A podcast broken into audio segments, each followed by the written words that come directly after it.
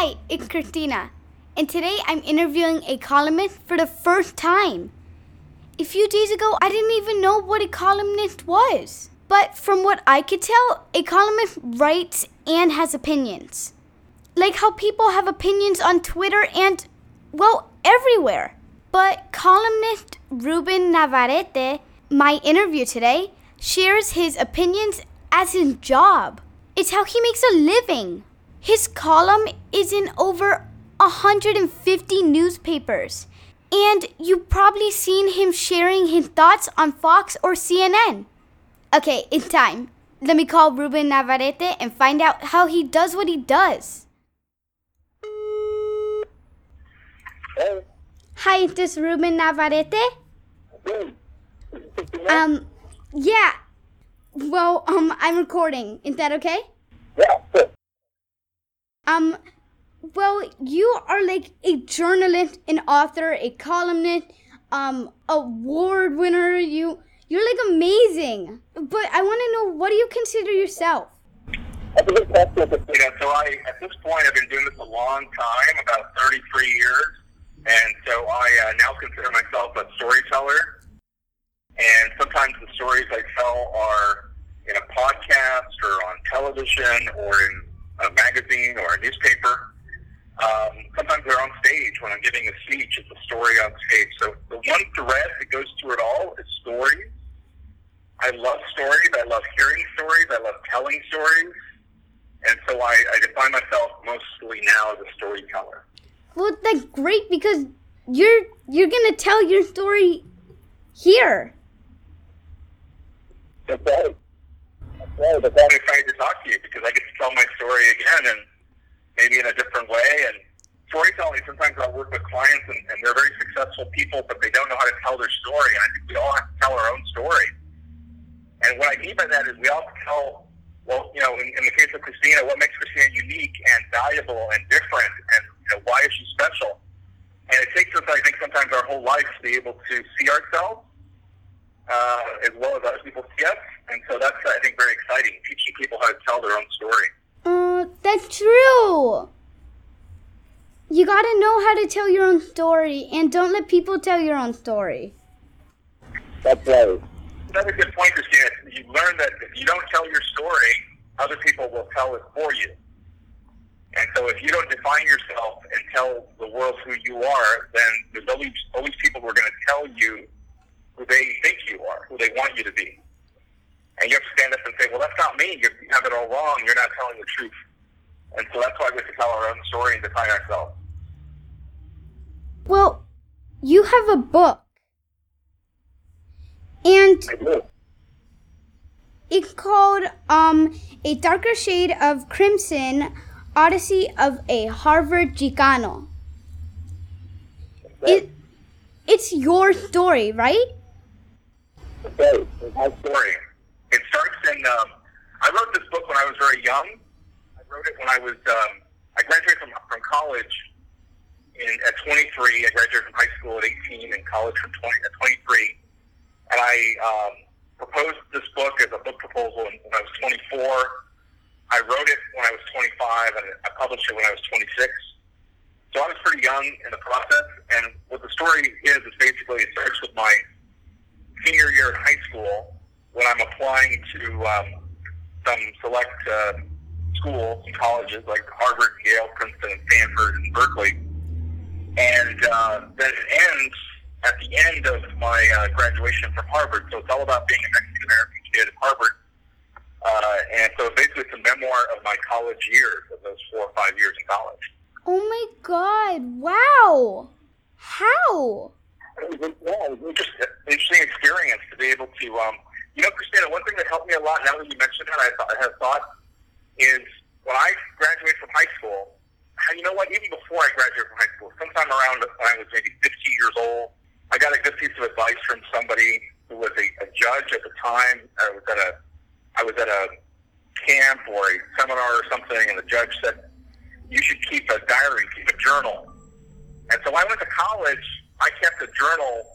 You know, every year I'd get a new journal. I'd write notes in there and about what was going on in my uh, experience in college. and that journal was really helpful because when I graduated from college and I had to go back and remember everything that went on, I would go back over those journal pages and refresh my memory.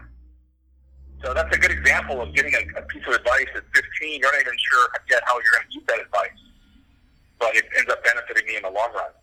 So it's a good piece of advice to this day. When people go to college, I tell them, yeah, you might want to keep a journal of everything that you are experiencing, and one day you'll be able to reflect on that, and it'll bring back those memories before you forget them. Oh my god, that's so sweet. You you wrote a journal. Through co- through uh, college, and then I used that to write my book. Yep, it was published um, by Bantam Books in New York, um, and I went to New York for the um, to meet with the publisher and I had a book deal and everything, and it got published all over the country. And I was only about 26 years old, so it got me started on my uh, my writing career. So you didn't have to take any classes? Yeah, that's a good question. I, I, I only took uh, the classes I took were in high school. I took um, you know AP English. Um, I took English four years in high school. I didn't take any English in college. Uh, I took American history courses in college. That was my major. Uh, I did, so in American history courses, I, I did a lot of reading and writing. And so the more you write, the better you get at it. And there was a lot of practice. And then, and then finally, when I was in my senior year, I was about 21 years old or thereabouts, and I, that's when I got my first uh, piece published in a newspaper. So I wasn't. It wasn't until I was about 21 that I, I wrote something for a newspaper that ended up being published in a newspaper, and they sent me a check in the mail, and I got paid for my writing the first time that ever happened. And I thought, wow, this is really cool. So I want to keep doing that. Uh, so that's what I do now. It is really cool. I mean, lots of people have opinions, but you have turned your opinions into a career. How did you do that? You just that's a really good, a really good question. That's a good question. Um, I think that um, you know there's a, there's a series of ways to answer that question about um, you know putting in the time and not giving up and and um, always trying to find new things to write about in a different way. But I think you're I think you said it. Everybody does have opinions, but I think what's missing oftentimes is that the opinions are not very thought out. People can tell you what they think, but they can't tell you why they think it. Can ask them an opinion on anything, and they'll give you an opinion on anything, but you ask them a follow-up question, now, why do you think that? They get stuck. And I think what my column tried to do after these many years, and all the columns I've written, is always try to argue with myself as I write the column. It's sort of evolving over the 750 words and you're thinking through it. So that when the reader reads it, the reader writes back, you know what? It. I didn't agree with your column. In fact, I never agree with your column. Read it because you make me think. So the reader is appreciative of the process of thinking through the column. So to answer your question about how you take a bunch of opinions, because everybody has opinions, and how you build a career out of it, you really have to argue um, and think through these topics in ways that are, are different from the way other people approach them. You can't just go around expressing opinions. You've got to be able to, you know, think it out and back it up and think it through and maybe hopefully inspire other people to also think through. Oh, so so you can't let people who just like are being mean for no reason get the best of you. Yeah, there's another part of that job. Uh, I've seen a lot of people who are very talented writers, but they really can't take the criticism. Um, sometimes the criticism is very ugly and personal, and if you're Latino, if you're whether you're Cuban or Mexican, sometimes it's racist. They're attacking you on a personal level, and you have to let you know have to let that go by. You can't let that bother you. Have a really strong uh, view of yourself and not let that bother you because I think it's very tempting. Sometimes people throw in the towel and they stop being writers because they just can't take the level of criticism. So, I got, a piece of advice when I was very young, in my early 20s, from a professional writer who said, you know, these people attack you. They don't know you. They just read this column in the newspaper with your picture on it. They think they know you for several years and they think they know you. But don't worry about those people. It's not like you know, your family's criticizing you. Just create like a separate piñata, like a little Cristina piñata, right? And they can beat up on that piñata all they want because they're not really hurting you. They're just hurting this image of you, this public image. And so that's what's uh, that's what sustained me. People beat up on that public image all the time. Uh, sometimes on the left, sometimes on the right, sometimes Democrats, Republicans, Latinos, white, black people, all, sorts of people beat up on that piñata. Uh, but it doesn't bother me because it's, it's far away from me. I read one of your columns. Right there, what you call it a column? I don't want to mess it up. Well, I read one of them. Columns, exactly. Well, I read the last one you did, and it was like I was amazed. It was your opinion, and I actually loved your opinion. The best compliments I get are the ones who say I, I didn't necessarily agree with even your piece or your point. I didn't agree with your opinion on this particular day on this column, but I, I read the column and I liked it because you really you, you really wrestled with it. You know, you really tried to explain it, and it was clear that this was not an easy one for you, right? You any any any topic you pick, uh, you can always argue either side. You know, there's two different sides to every issue, right? So I think the reader sometimes gets gives you a lot of credit if they say, you know, I really like that you didn't just run 100 miles per hour to the end. Uh, you actually worked through it, and uh, and they seem to appreciate that. It's been one of my saving graces over the years. It really helps uh, my career quite a bit. Well, how do you get all of that confidence?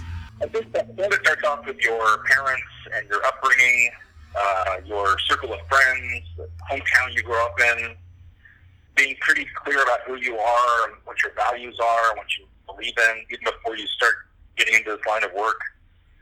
So I think all that's very important. And then as time goes on, I think you become more confident in your ability to do this job because there are plenty of things I cannot do. I tell people all the time when he teaches, I say, you know, I don't have musical ability. My son plays three different instruments. I can't do that. I don't have, um, you know, performative of musical ability as a to be in a, in a say a Broadway musical. My uh, daughter, my youngest daughter, is great on stage, um, and I don't have mechanical ability. These are all things that athletic ability. these are all things God didn't give me.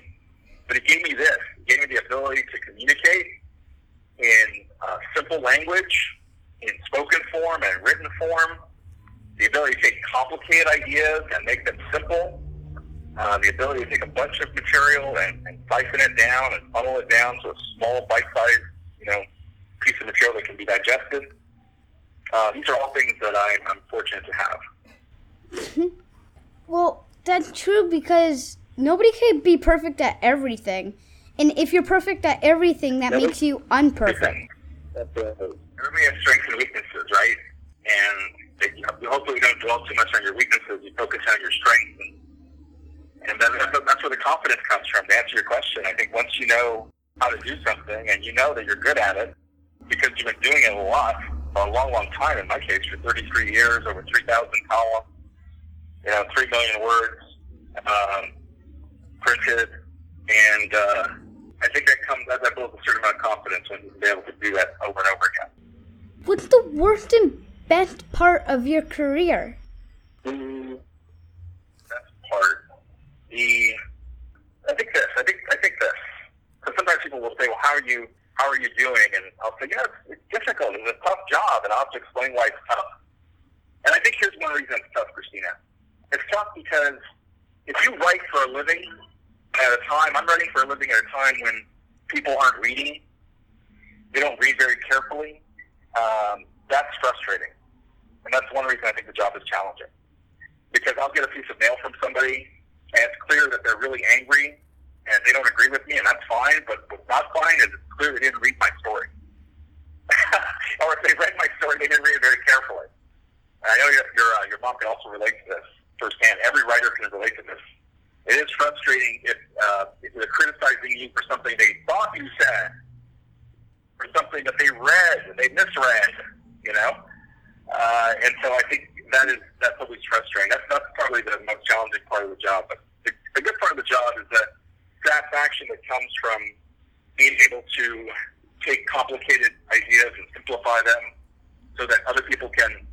understand them, um, and to be able to do that, you know, in ways that um, uh, really appeal to a, broad section of people. So that so it's really not just a small group of people who understand the subject, but you want a big group of people. You want you know people who, who didn't go to college, people who, who went to different types of colleges, people from different backgrounds, and if you could take any subject and really uh, explain it at that level, that's very satisfying.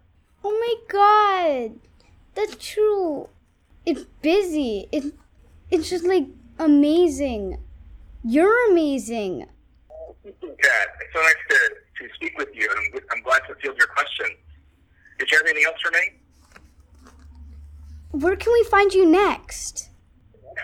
Well, you know, I have, uh, in addition to my column at the Washington Post that runs a bunch of newspapers around the country, I have um, a podcast called Ruben in the Center, which you can find anywhere on at Apple Podcasts or Google Podcasts or anywhere you find podcasts. Uh, Ruben in the Center. And then I also uh, write for a publication called the Daily Beast that's based in New York. And I appear there quite often too. So yeah, just everywhere. If they Google my name, they can find it. And uh, I'm always producing content of one kind or another. How do you spell your name? Does it have two R's? Yes, it's not. Yeah, two R's and two T's. It's uh, and there's variations. I've seen other people spell Navarrette in their case, their name with one R or one T, but mine has two R's and two T's. And Navarrette is N A V A R R E T T E. Thank you so much. It's my pleasure speaking with you. Thank you for for the time and for the interview, and uh, good luck to you. Okay, everything you do. Thank you so much, and you too. You're amazing and full of inspiration. Oh, good. I'd love to hear from you down the line. I appreciate the time you spent with me. Thank you. Thank you. Bye. Thank you, Ruben, for the wonderful interview. I know Ruben Navarrette's writing has been in a lot of places, but I wonder, has it ever been on a mug? I'm gonna design one of my quotable mugs for him. He's full of inspiration, and I know I'm inspired, so why not give him a mug? It will be on my Canyon Stars shop on Bonfire. Look for the link on my Instagram page right next to my latest dance challenge with Paloma Morales. Visit my Instagram at Cristina Areu at C R I S T I N A A R E U. And of course, this all couldn't be possible without my patrons. Thank you to David Brody, Tammy, Steven, Caradad, Thomas Salesman, Isa, Mr. Protz, and Superstar King Mike. Aloha! Heidi! Oh, and my sister, Sophia. Thank you. Bye!